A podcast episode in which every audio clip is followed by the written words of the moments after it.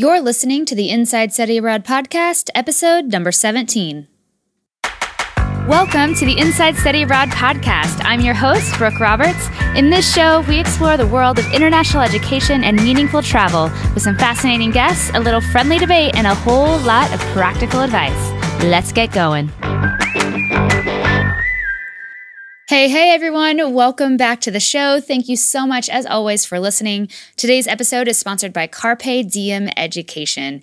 Carpe Diem is a program provider specializing in small group experiential education semesters abroad. Their programs focus on community, cultural immersion, service learning, and adventure, all while giving students the option of getting credit and financial aid through their partnership with Portland State University. They offer two different program models. One is a three-month group semester, kind of standard, and then they also have their Latitudes year, which is a three-month group semester plus an independent-focused volunteer placement somewhere in the world. Currently, Carpe works with Ethan from a few episodes ago, so if you're interested to learn more about Carpe Diem and their story, definitely head on over to that episode and my conversation with Ethan. Now, before I get into who I'm chatting with today, I wanted to sort of just give you guys a few updates on what's been going on over here at Inside Study Abroad headquarters. We just started the first week of the last cohort round of the Global Pro Institute. So if you guys are curious what G P I is, head on over to learn dot inside study abroad dot com and you can learn all about the Global Pro Institute. But we just had our first group coaching call this week, and it was a lot of fun, a lot of great questions. It's it's probably honestly my favorite part of the experience, of just getting to know all these great people sort of trying to break into the field. And we talk about all things from actual issues that we're grappling with as professionals in this space, but also issues of just growing a career and growing a professional brand and and how to position yourself in, in smart ways to get the jobs you really want. And that's what G P I is all about. So if you want to learn more about it, head on over there and let me know if you have any questions.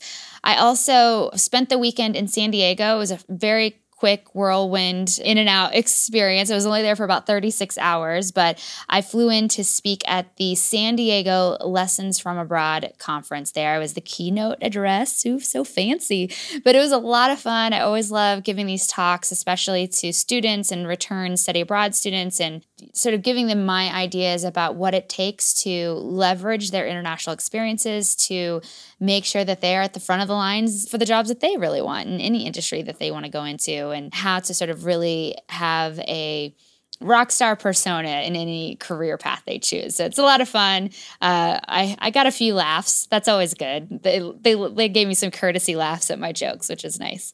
So thank you so much to the organizing team for Lessons from Abroad in San Diego for inviting me. It was a lot of fun, and I can't wait to come back. Now, let's get into today's show. So today I'm talking with Samantha Martin, co-founder and C E O of Via T R M, a software solution that helps offices and organizations nurture students from point of interest to reentry. Sam and I talk about her international education story and how she went from a study abroad participant herself to a tech company founder, all before the age of thirty. We also get into exactly what is a traveler relationship management tool, which is what T R M stands for. So we get into sort of the ethos and, and focus and values behind her organization.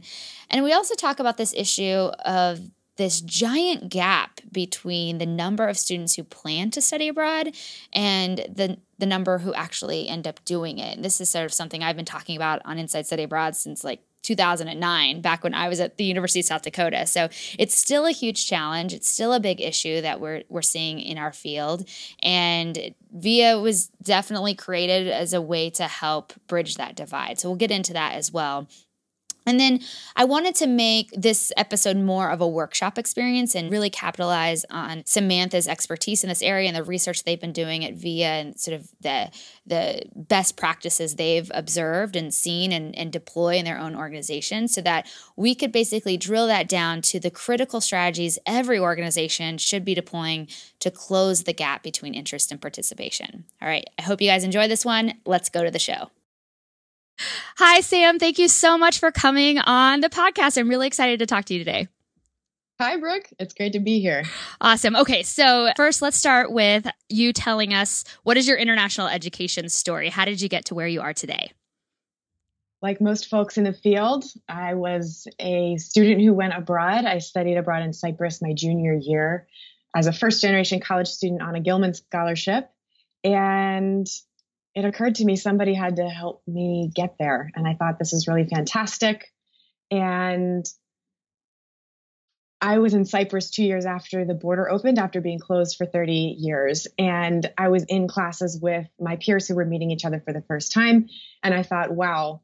In addition to my own personal transformation, which was happening at that time, international education was creating this really cool space for my peers to have this conversation for the first time in their lives. And I thought, that's what I want to do.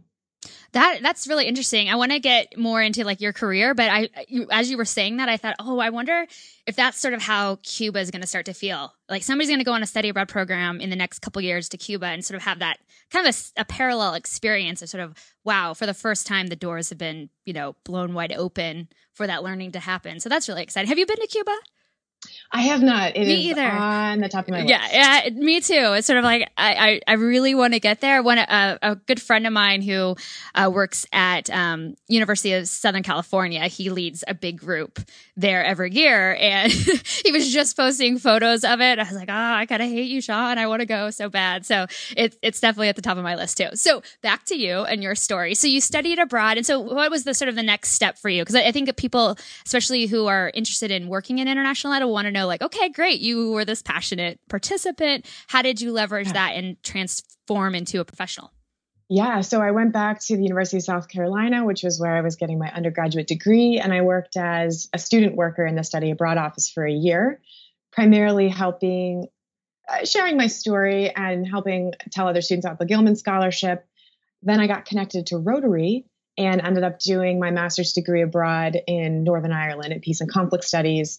Um, but in between there, I got my first job with international education programs, doing student recruitment, program development, um, all sorts of things there. So leveraged, leveraged those experiences into my first, the first iteration of my re- career in student recruitment, went abroad, came back, and then worked for three years as a study abroad advisor in the SUNY system in New York. Okay. Cool. So let's talk a little bit about now where you are today, because I think if you can even look at V I A and the evolution it's taken, I mean, we could remove the whole rest of your career and there's like a lifetime we could talk about with V I A. So let's talk about V I A and the evolution of that, where it came from and, and how it got to be this software solution you guys have today. Sure. So Via T R M started off as Project Travel. And the idea was what we know from studies as well as folks we talk to in the field is that coming into their freshman year, about eighty students say they will go abroad during their college years, and we're still at less than ten percent. And that gap has always been tremendously fascinating to me as well as a challenge. And, and so really became interested in looking at the barriers preventing students from going abroad and why so many. And everyone's talking about Uh, financial barriers. And of course, that's where we started as a crowdfunding platform, but then realized crowdfunding was too little, too late to actually make a dent in that seventy percent attrition rate. So when we started thinking about it, it was like, well, actually, everyone's just focused on the application ready student. Uh, when the reality is you've got students coming to these fairs, they're signing up on paper.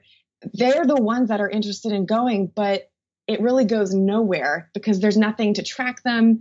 There's nothing to help them um, get a little deeper and a little deeper and a little deeper over time to get more familiar with what going abroad means and what it will require of them and who else is going. Study abroad offices focus so much on go now, apply now, and, and they're really missing an opportunity to connect with early stage freshmen and the just curious student. So Via T R M was born of this concept of expand the funnel and expand your enrollment, expand the different types of students who are able to go, and we build a system to support that mm-hmm. approach. I love that. It, it sort of reminds me of this concept of like just in time and information. So getting people the information they need where they are in in the life cycle, in the process, right? So you don't give people like, here's how to apply for your visa when they're like, I can leave the country stage. Um, so I, I totally hear what you're saying. So what does T R M stand for? Let's break that down first. And where did yeah. that come from? T R M stands for Traveler Relationship Management. In the business and marketing world particularly, there, uh, most folks are familiar with customer relationship management, C R M system. So we're playing on that because we offer a lot of the traditional functionalities that uh, customer relationship management platforms offer. And we are focused specifically in the international education space. So our philosophy, our approach, uh, how we talk about student engagement is really, really focused to that space. And so we wanted to be the first to come out with the T R M platform, the T R M philosophy, and really have that be something people can wrap their brains around. It's a combination of not just technology, but also an approach to using the technology in a specific way for a very human-centered goal. Right. So it's it's funny because obviously you're super tech savvy. You really get like this idea of engaging technology, leveraging it for your end goal, uh, you know, closing that gap. But I think a lot of people in international education can be a little intimidated by technology, the implementation sure. of it, or just, you know, I, having worked on several university campuses, and as you know as well, just getting the buy-in for it and the integration of it and all that stuff that comes, the headaches that come with it. Just to, before we get into sort of some of the strategies you guys use to sort of implement Via, what would you say to someone who's like, whoa, whoa, whoa, I, we can't, we cannot, I cannot handle more technology right now, or the yeah. implementation of it? What have you found to be sort of some of the results of implementing technology in a meaningful way that has actually moved the needle? Yeah. Well, I'll, I'll first start out. I, what I would say to that person, and we hear that question all the time, is I just acknowledge and empathize with them and say, look, actually, I get it. I'm not even a tech person. I have a master's degree in peace and conflict studies. You think I set out to, you know, found a software company? Absolutely not. To me, technology is a vehicle, just like anything else, to get towards a achieve a specific goal, and technology should always achieve a human-centered goal. And so, unfortunately, what happens is people look at technology and try to fit their own.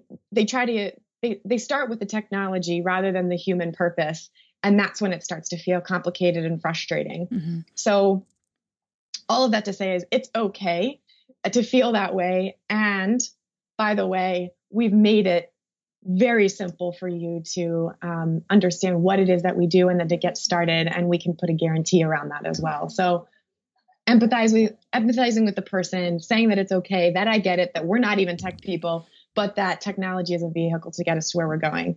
Um, that was really lengthy. No, um, it's all good. It's all good. That's perfect. There's, one, there's also one metaphor that um, I sometimes share, which is that when people were driving horses and buggies on the road, um, they were driving on dirt roads, and before they made cars, people had to make the investment in building the roads so that cars could go faster. There was no way that cars could go down a dirt road faster. So when people go, oh, it's not worth the investment, it's not worth the um, thinking about it, or we just can't think about it, sometimes using that metaphor helps people go, oh, wow, maybe we could really make exponential changes here rather than incremental ones if we thought about this differently. Right. Yeah. Okay. So that's a great segue into the steps or strategies that you guys have teased out with Via, that you have figured out what is the life cycle of a student through this process, and what are the sort of the key things an office needs to understand about each stage and, and maybe put into place, whether they use Via or not, to help sort of close that gap between, hey, yeah, I'm a freshman, of course, study abroad sounds great, to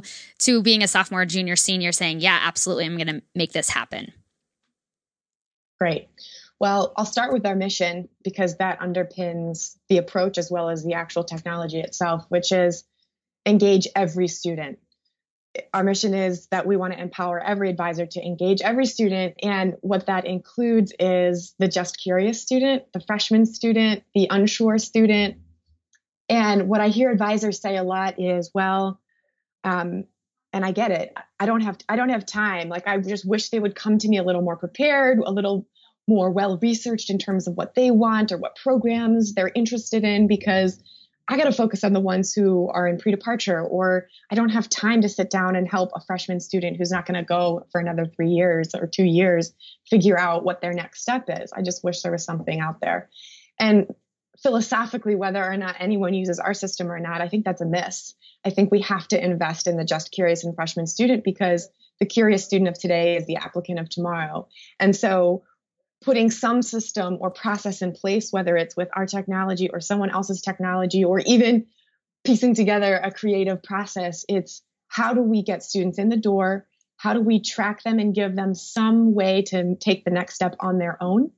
And how do we give them the right resources at the right time and not throw at them a whole bunch of um, catalogs and websites to look yeah. at when it's just not quite the right time? Like give them give them snacks rather than meals, and they're going to keep moving deeper into that process on their own. Mm-hmm. Well, I'm going to throw out here is one of the things I, I get super excited and passionate about when it comes to helping students actually take action and, and go on these programs is, you know, when you go to a study abroad fair, you work in an office, or you just go to someone's website, even the number of options for a student. I mean, and we're, I'm not even talking about study abroad options. It could be study abroad plus intern, plus volunteer, plus teach, plus research. Multiply that times insert city, insert country, location here. And now we've got ten bazillion options out there. How, how does one choose, right? Especially if, if they feel like they're one and done, they get one chance to do this.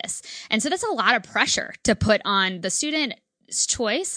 And a book I love, I always tell people to read it. it uh, it's called The Paradox of Choice mm. by Doctor Barry Schwartz. I heard him talking in college and he's hilarious, but there's a TED Talk too if people want to cheat and not read the book, but Google it, The Paradox of Choice. It's amazing, but it talks about the law of diminishing returns, right? So you get to a point where choice is great, having options is awesome. And then it sort of tips over. There's that tipping point of like, oh, now, now choice is debilitating. Now I'm not going to make a choice because I'm so overwhelmed. And so I think what you're talking about there is when even before students get to a choice position, I feel like they need to be shorn up with data and information and their own expectations and goals for the experience so that they can start weeding out all those options. So I love that you brought that up. Yeah, one hundred percent. Let's get to your tactics. You guys have figured out sort of what's the lay of the land that Via sort of recommends you put that strategy into place, those steps, if you will. Yeah, absolutely. So, um, tactically, we think that every touch point with a student is communicating something meaningful and either motivating them further to take the next step or demoting, demotivating them. So that's really a philosophical approach to every encounter, whether that's through your website, like you were mentioning earlier, whether that's at a study abroad fair or an info session. What I what I shared at a NAFSA regional presentation recently that made some folks a little uncomfortable, but I think got a few people to think is whether you like it or not, you you and your office are a brand. So if you don't like the word brand, if that's too markety or salesy or whatever, think of it like you are a distinct community. And what are you communicating to students about that community? And you were mentioning earlier about the paradox of choice. So tactically, your website is probably your first impression. What kind of impression are you making on students? So tactically, consulting with user experience folks, design folks to say what's working here, what's not. Or by the way, talk to five students and ask them what's working and what's not with your website, and you will learn so much more. That's embedded into who we are is um, constant, constantly talking to students, doing user experience testing. And one of the very practical things that we advise that you can do immediately is to add a little line on your website that says, not sure, get started here, and give them an option so that the student who's feeling not sure feels like somebody understood that and is speaking to them rather than apply now being blazoned all over the website. And they're like, well, that's not me. So I guess I should come back when I'm ready. Um, mm-hmm. And one of the ways that through Via T R M, we allow people to get started is they can create a profile and get matched to their best university-approved program through a program matching algorithm so the student can move forward on their own without having to wait to receive an email back or just sending an email into the void and hope that somebody reads it and then understands what it is they're hoping to get out of it. So creating your, a good first impression, um, putting something on your website and in, in your materials that reaches the student who's not sure and just curious, and giving them a way to move forward without necessarily needing to just make an appointment with an advisor, which they right. may not be ready for. Right. Now, I love that. And I love that you guys have that matching system that students can use to sort of get a, at least a starter list of like five programs that could be a good fit versus five hundred programs. I think that's great. I think one suggestion I would make to somebody who's go- thinking like, well, how do I do that in my one, you know, whatever tiny office, and they think they can't afford any technology, I would say is maybe make some caricatures of potential students, you know, so, oh, are you interested in um, getting practical work experience while you're abroad? Okay, you might be interested in a internship program, a volunteer program. So it helps them guide, like, oh, okay, yeah, I want to be able to say that. Maybe you want to do a research project. Oh, you might be interested in something like this, and helping them sort of go, who, what do I want to get out of it? And then giving them some guidance on the type of program that might be a good fit. And that's sort of like a very low level kind of, I'd say maybe quick win for people that if they were sure. trying to implement this tomorrow. Yeah, I love yeah. that. Well, even, even there's tons of free technologies out there like MailChimp, you know, that allow you to start building lists and segmenting lists according to where students are coming in. And, and that just gives you an opportunity to start to track those students and to be able to send more targeted content to them. Mm. There's any number of ways that, that folks can do that. Even in person, we've noticed, we were at a study abroad fair at a college in the med- Midwest running a pilot project, and we got four hundred students to sign up in four hours by correctly identifying their readiness and emotional state. And we've identified those different buckets, like you said, the overwhelmed student, the freshman student, the ready to apply student. And we were able to verbally basically give them an elevator pitch from a table that made them feel comfortable to come up and talk to us. So we've developed these sort of quick pitches based on how ready a student is to right. apply or not. And that seemed to be really effective. Well, and I, I think that's really great, because I've done that road warrior gig too, where I've stood at a table and, you know, you have that random student, you don't know anything about them. They come up to the table and you sort of have to know, like, okay, do I need to talk to them about the different universities we partner with in Barcelona and the, the language acquisition program that they offer, you know, all the, that, that kind of level of a detail, because they're so ready for that, versus the student who's like, I don't know, my friend made me come to this. What, you know? So so I think uh, I love that, being able to give students that sort of quick quiz or whatever to sort of figure out who they are. So then you can sort of say, oh, you're ready for this pitch versus this pitch, right? I love yeah. that. Yeah. So after that step in the process, what's the next thing?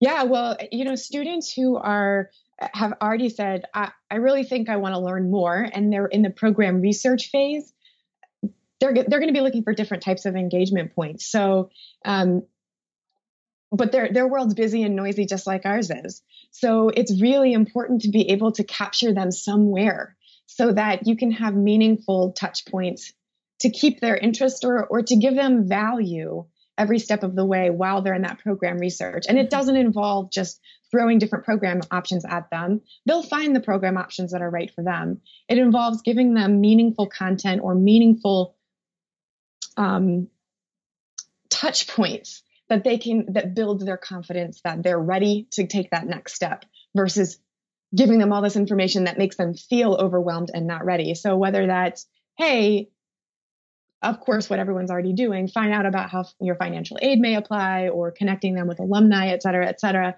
It's important to find different types of touch points while they're in that research mode so that they um, can engage in the way that feels right at that time to them. Mm-hmm. So what's a practical application of that concept? Like, so let's take the financial aid. Like, what would that look like in this stage of the process? Yeah. So again, it all comes down to appropriately segmenting and targeting students. So, for example, in Via T R M, what we we ask students when they build their profile, you know, how do you plan on paying for this? And of course, it's financial aid and personal finances and, and jobs, but we also throw in things like crowdfunding and not sure. And so, when a student says not sure, you're going to talk to them really differently than the one that's like, oh, my parents are just going to write a check, versus the one who's like, I have no idea, I'm freaking out about how I'm going to pay for this program. And students pay attention when the content applies to them. Students start to tune it out when they just keep getting blasted all of this content that isn't really targeted to them. So it's so, so important that during that the content study abroad offices are putting out, whether it's about financial aid or program options or meeting alumni, that it's targeted appropriately. Otherwise, students are just going to tune you out. And um, that's the worst thing that can happen, because there's something valuable to share with them still.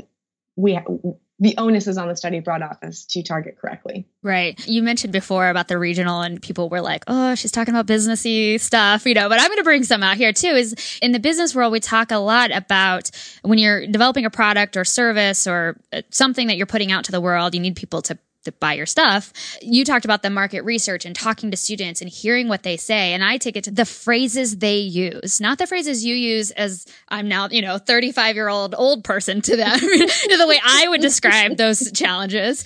It's how does a nineteen year old today talk about financial woes and using the language that they actually use to describe their challenges, their frustrations, their issues, and using that language back to them. And the, the cool thing about it in the marketing context is that when you can describe their problem in a way that resonates with them, that they understand the language you're using, their immediate reaction is going to be, how did they know me? They just know me so well. How how do they know me? And and even getting down to something that's pretty tactical, as a study abroad office, think about how you're writing your subject lines to the emails you do distribute, that even if they're a mass email about financial aid options, right? Sending an email to students saying opportunities for financial aid resources inside may be like, uh, why? And versus basically in your research, if you sort like of just freaking out about how to pay for your study right, abroad exactly. program. And if exactly. And if a student's like, oh yeah, I am totally freaking out, right? And so, and maybe there's some even other cool word that they're using today, kids, I don't know. But But figuring out how they would articulate and using your peer advisors to figure out how can I make this resonate with students. So one, they'll open the email, right? You're,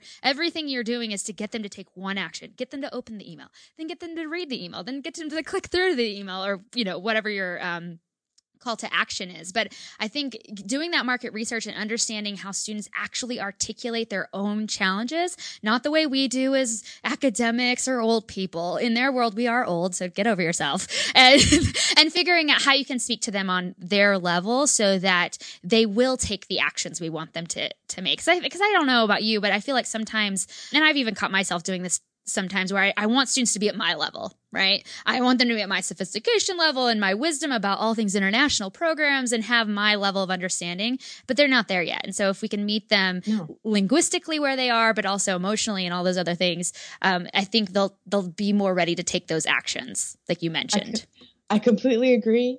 And I'll also add one more thing to that, which is probably one of the most effective things anyone in international education can do right now today for a different result. And that is to say less, write less, say less, put less on your websites.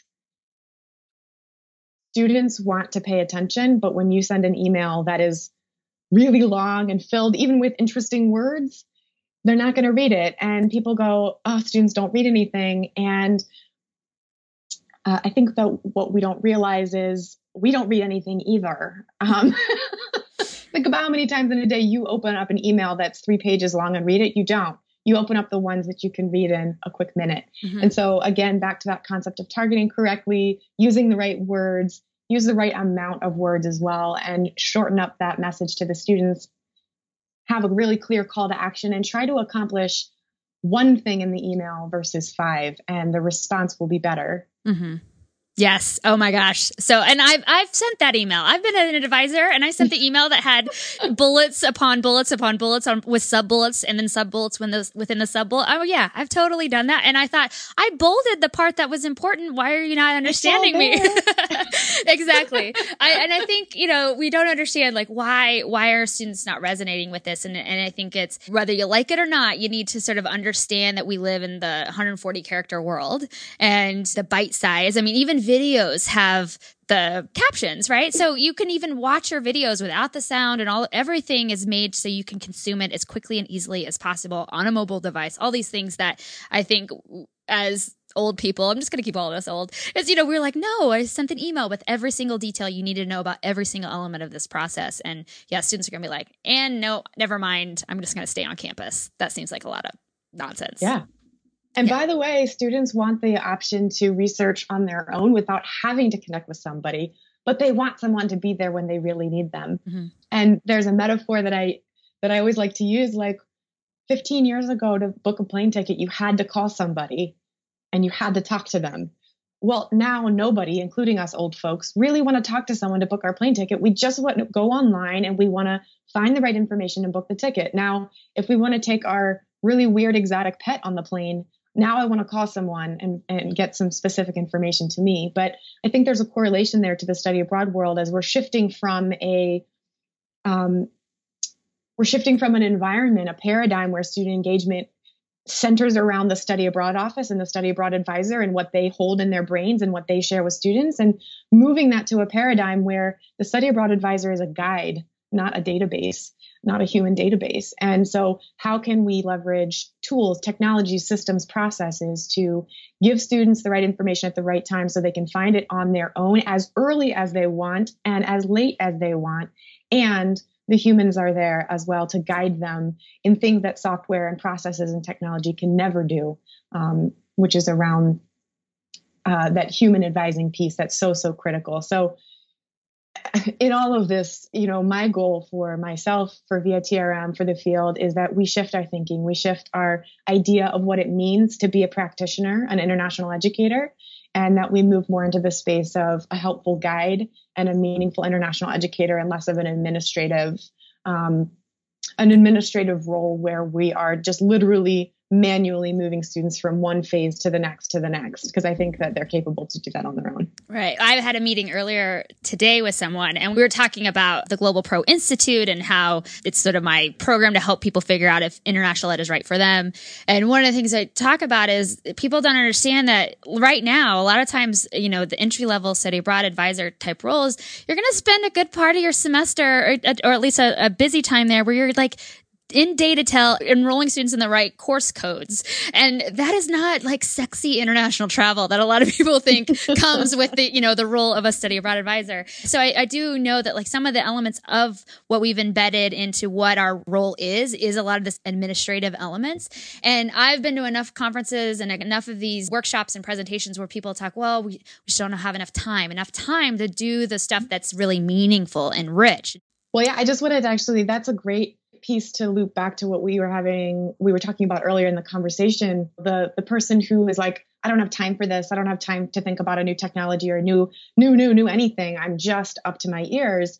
Well, you know, the choice is we either continue forcing international educators, people, to keep doing things that systems are really good at doing, and therefore being disempowering them from doing what they actually want to do, which is to be an international educator, or we could get really clear about what people and systems are good at differently and make sure systems are doing what systems are good at and people are doing what people are good at. Mm-hmm. And the, the, combina- the right combination of the two means that everybody wins, most of all students.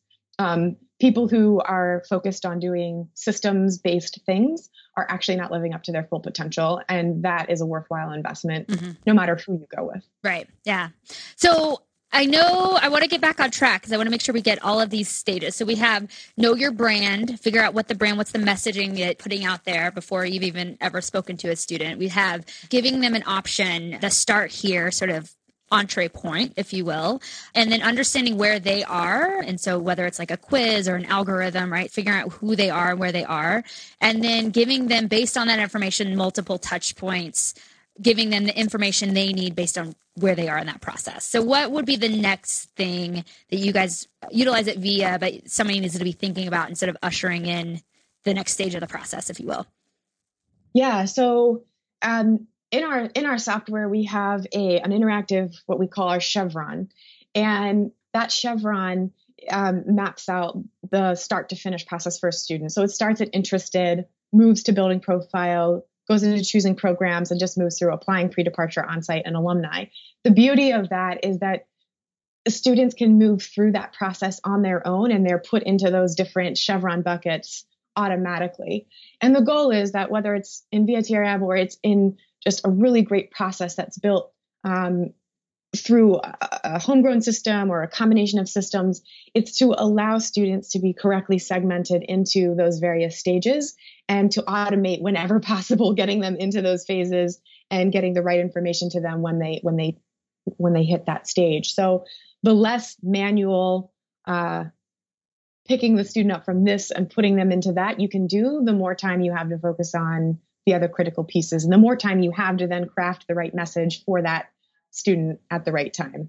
I'm not sure if that really answered your question, but no, it is. I just want to get, be clear for people in terms of if they're saying, okay, what do I need to be thinking about in my office, whether they, you know, come to Via and implement your system or not, what could they be doing right now in, in their systems to sort of, oh, we, we don't have anything for anyone at X stage, if you will. But I think that's really helpful to understanding that if we really want to walk this back really to a foundational perspective is, do you know in your office the process, you know, beyond just apply now or info information sessions or something like that? Do you know what that stage will look like or what information would be most appropriate for a first semester freshman versus yep. a second semester junior, and, and figuring out what information is the best fit for them where versus what information is most appropriate three months before departure, four months before departure, because we all know those systems pretty well. It's, it's, I think where we have a lot of opportunities as a field is figuring out what information needs to go before they've gotten into that traditional cycle of apply now. Does that make sense? Yes,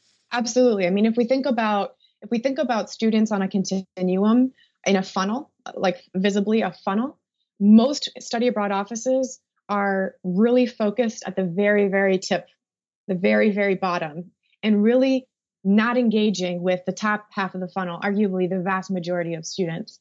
And so one of the, one, there's a design thinking tool that folks can use called customer journey mapping that we we do quite a bit of at Via T R M, which is to literally uh, take a pen and paper or a whiteboard and map out each step of the way, the process for a student. So like you said before, imagine that a freshman student walks in the door. What is their process? Where do they get bottlenecked? Where do they get eight, you know, eight points of contact and then hear nothing for two years? Like it really helps. Customer journey mapping really helps you get clear about how your internal processes do or don't speak to the external reality or needs or wants of the people you're trying to serve. And it really helps to identify the bottlenecks and opportunities to um, do something more meaningful with the population that you're working with. Okay. Smooth out some of the edges. Yeah, absolutely. So it's been a while since I've sort of chatted with you guys about some of the mechanics of what Via can do. So one of the things I'm curious about is, does the system have a way for either time released or tri- like triggered communication? I'm going to call it that. You know, maybe it's a message that's sent to a student or based on once they select a certain thing. So say they say, I'm just going to use a random example, but said in their profile, they're saying, well, I'm really interested in, you know, Australia or Um, South Africa, let's just say. And from there, does it have the capability, or are you moving in the direction of having something where it would trigger, like four days later, they get an email with some some bite-sized information about, you know, one for South Africa, one for Australia, you know, key things to keep in mind. And then also delineate that email if they're a freshman versus if they're a junior. I don't know. That sounds like a lot, I know, but I'm just yeah, like, yeah. that would be super exciting, right? So if you could be like, okay, they're a freshman and they're interested in Australia, this is the information that, that that's really important versus they're a, you know, a second semester junior. This is what they need to know right now. So. Absolutely. Yeah. So, so functionally, uh, I'll share where we're at, and we're absolutely moving in that direction. So functionally right now we've given international educators a, a richer baseline data set than they've ever had before, particularly for students who come before the application ready stage, meaning again, the freshman, the just curious, the not sure student, um, anyone who's coming in, it's like, capture them all, leave none behind. And Via T R M allows offices to do that. And then what happens is students self-progress on their own to um, filling out a buzz style type quiz. And people say, well, why would students fill that out? They don't read anything. They never do anything. And my response is always, well, students are really motivated to do things that benefit them. So if you create a really fun, interesting, visually appealing, user-friendly experience for them where at the end of it, they get something of value, they'll do it. And we've tested this with hundreds of students. And believe it or not, um, we can successfully get students to answer thirty-five questions in less than five minutes. And that data set is then available to the international educator. So to your point of segmenting, oh, what about the freshman student who uh, has never been abroad before? Well, in our system, you can actually find that student, and now you can create a message to target them. What we're still in research and discovery about is creating a functional way to map, do that customer journey mapping I was just talking about, where in the technology you can create create those automatic triggers. Mm-hmm. Um, we're talking to folks about it. We're doing some testing. We're mapping out some possibilities, but we're not quite, we're not quite there. a tool that I'm using in my other company right now is called ConvertKit, and it has this really cool thing where when I in a in an email I can put a hyperlink, right? So learn more about our Bali retreat, right? I can tag Bali retreat on the back end of the system and say anybody who clicks this, I want to tag them with interested in retreats and interested in Bali. And so now in their customer profile or their community profile, if I have a hey, last day to apply to join the Bali yoga retreat, I can just send um, an email to those people who uh, clicked on that because they're now tagged. I think that kind of control over your messaging is really powerful because you don't want to be blasting every person that you've ever met with, you know, the same con- content, you know, all the time. So I think I think uh, moving in the dire- direction is great, but I think you're right. The way that you guys have the tool built, that if you know, you know, if you start putting, I'm talking to the advisor right now or someone in an office, if you're thinking, okay, well, how do I do that using something like Via? If you can do that search and say, okay, I want to find all second semester freshmen who've never been abroad. So therefore, maybe they don't have a passport, let's just say, and maybe we're having a big passport event. You can just message them and say, this is something, this is the first step in the process. Go get your passport and, you know, whatever yeah. fun thing you've got going on. How amazing is it? It's that messaging is just for them, where like the senior alumni student who's on your list, who's already been abroad, they're going to be like, yeah, that's not, you know, for me. Or maybe you spammy. Yeah. Right. Exactly. And they're going to be like, unsubscribe if it's, if it's that kind of thing, or they're just going to Um, not trust you. So, you know, I talk about this concept of know, like, and trust. People, they're going to open your emails if they, you, you're always giving them something that's valuable to them. And if you just keep, you know, pummeling them with information that isn't relevant, like you said, uh, they're just going to start ignoring you and totally um, tuning you out. Yeah. Well, it used to be, again, ten, fifteen years ago, information was scarce and attention was plenty. And that has one hundred percent flipped. Information is cheap and attention is scarce. So in that kind of an environment, how do we operate as international educators? And I guess the last thing I'll say on that point is um, something that we're doing right now is running a project, a pilot project as a part of our Generation Study Abroad commitment called the Freshman Cohort to do, to experiment with some of those things that you just were talking about um, in advance of actually building the system. So because we want to come to people, not just with a technology, but with tried and true proven approaches that we've we've tested with uh, universities. So right now, Virginia Commonwealth University, University of Nebraska-Lincoln, and Georgia Tech are all participating in this project with us to try to find out how are freshman students engaging in study abroad and how is that similar or different than other populations of students. And through that pilot, we'll, we'll have a lot more information to then be able to build more nuanced tools to automate that, that engagement process with them. That's awesome. That's exciting. I think that's really great. And I think those are some great universities to kind of have up your sleeve, if you will, to be like, hey, look what they're doing. I think that's fantastic. Yeah. So you're doing this pilot project for the Generation Study Abroad initiative, but I know you have plenty of other universities that you're onboarding or have been using the system for a little while. Do you have any sort of anecdotes for us to like get us excited about sort of the outcomes that you guys have seen with this? Yeah, sure. So uh, two that come to mind is, one, leveraging the study abroad fair a lot more and getting more out of it. It's something that people do every year. They're familiar with it. It's a traditional function, putting a new twist on it and not just having the actual event be the one and only shot, but creating a campaign in advance to get more students excited about that and, and involved, whether or not they physically show up to the event. So Uh, about two years ago, we ran a project with a, a large public university in the Midwest, and we asked them to do one simple thing, which was to include an invitation to create an account and get started early to get matched to programs in advance of the fair. And they got one all-campus blast, and I'm telling you, it was one of those like super long international educator type emails. And at the very, very bottom, it said, P S can't make the fair, but want to get to, or want to get started early, get matched your programs, had a little call to action. They had one hundred students sign up um, with that one little invitation. And we had students come up to us in that fair and then go, oh, I, I already signed up and I already filled out my profile and I already got my, and that is exciting. And that's a new way to think about how to leverage existing events and get a little bit more out of them. And maybe more importantly, to allow students to get more out of them. Mm, um, mm-hmm. I love that. Because I think that it sort of helps eliminate the whole, not that there's not value and just sort of pure discovery, pure curiosity, and going table to table and saying, hey, what, you know, what do you guys do?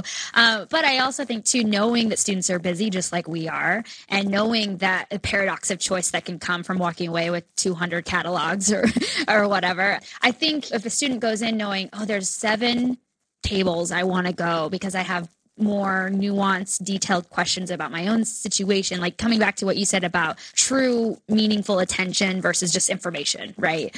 Yeah, absolutely. And what we're hearing from students in our focus groups and interviews and user tests is that um, what, what we hear sometimes from alumni is that they go, well, actually, I went on this program and it was great and all, but now knowing what I know, there was actually a program that I think would have been better for me, or I wish I would have researched a little bit more.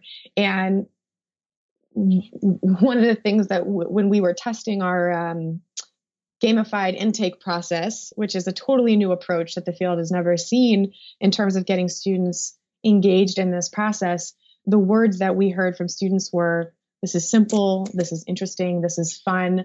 I expect that I'll get results that are personalized to me. And what that, what we're looking to explore more as the years go on and we're um, learning more about this emerging model of engagement is, will this kind of an engagement strategy reduce reduce hearing from alumni, oh, I, you know, I didn't, I didn't get the right information, or I didn't, I don't feel like I didn't have the right research available to me, or I didn't know what was personal to me or my goals or whatever. And we're really trying to connect those two things. And I think that we have seen some early promising results of that, and looking forward to seeing more. Yeah, that's really exciting. Well, this has been awesome. And hopefully you guys have gotten some great actionable takeaways that you can sort of start thinking about in your office right now. Some little tweaks you can start making. But Sam, if somebody wants to connect with you and learn more and, and maybe see inside Via and get a demo or something, how, how can they reach out to you? Yeah, uh, they can reach out to us at our general inbox, and that'll get routed depending on what they're interested in doing, uh, hello at via, V I A T R M dot com. Uh, also, if folks want to share their stories about freshman engagement or pilots they're running around broadening the funnel on their campus or within their organization, I would love to hear that. We're curating stories and wanting to share that with the field, so they can reach out to me directly at Samantha at via T R M dot com. And uh, thanks, Brooke, so much for inviting us to share our story and, and what we're thinking about. And we love the work that you're doing also in technology and, and bringing some new innovative thoughts to the field. Thank you. I appreciate that. Yeah. So I will have links to all the stuff in the show notes as well. So if you didn't catch that and you're in your car or something, come on over to inside study abroad dot com and I'll have all that information there. And I'm sure you're going to be at a bunch of the different, different conferences coming up. So you guys definitely go visit Via at their booths and, and learn more about what they're doing. And thanks so much for coming on, Sam. Thanks, Brooke. Thank you so much for coming on the show, Sam. If you guys want to connect with Samantha, you can do so over on Twitter as at Travel Advising. And of course, you can always connect with me as The New Dorothy over on Instagram, Twitter, and Snapchat if you're down with that. And as always, I'll have links to everything we discussed during the show in the show notes over at inside study abroad dot com slash podcast. Now, before I let you guys know who's coming on the show next week, I want to take a moment to thank today's sponsor, Carpe Diem Education. I hope you know that this podcast could not continue without these amazing sponsors I've had over the last few weeks. So thank you so much to Carpe and all the other sponsors I've had the privilege of working with. It means so much to me that you believe in my work and my platform and what I'm putting out into the international education world. So thank you, thank you, thank you. I know from personal experience the impact experiential learning programs can have on young people as they enter adult their adult lives in college and beyond. And so Carpe Diem Education is one of those rare organizations that offers really unique ways for young people to not only learn about the world, but learn about themselves. I really believe in what they're doing, and I hope you will go over to carpe diem education dot org and learn for yourself why this organization is so special. So thank you guys again so much for sponsoring. Now, coming on the show next week, I will be chatting with my friend Lisette Miranda, fellow entrepreneur and founder of Pink International Internships, and we're going to be talking all things Snapchat. Yes, that's right, Snapchat. So whether you're They're curious about how to use it for marketing, promotion, recruitment, onboarding, brand awareness, whatever it is. Or if you're just like, what is Snapchat? Come on over to the show next week and we will be diving into all of that. Until next time, I will see you guys on the inside. Bye for now.